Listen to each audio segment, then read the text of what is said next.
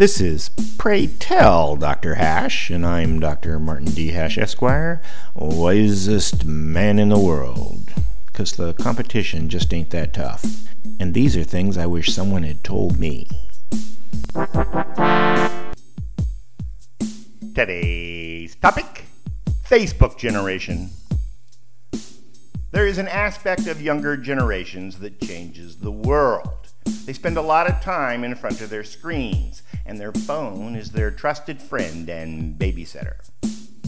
They social network every single day, every hour, sometimes every minute.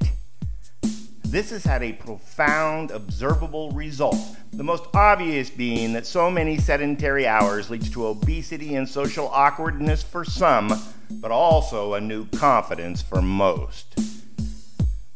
They are definitely more worldly and sophisticated than their parents were at that age. Mature in some ways beyond their years, yet lacking an ability to take care of everyday conscientious things like servicing their car or doing home repairs.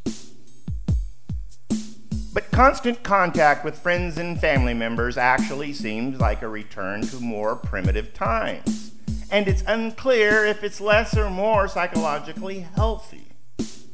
There's also another odd aberration.